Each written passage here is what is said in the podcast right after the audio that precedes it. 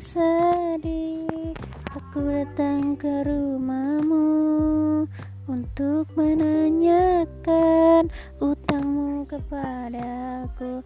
Kamu kok kabur begitu? Kamu gak bayar utang denganku Mengapa? Kamu gak bayar utang Kenapa kamu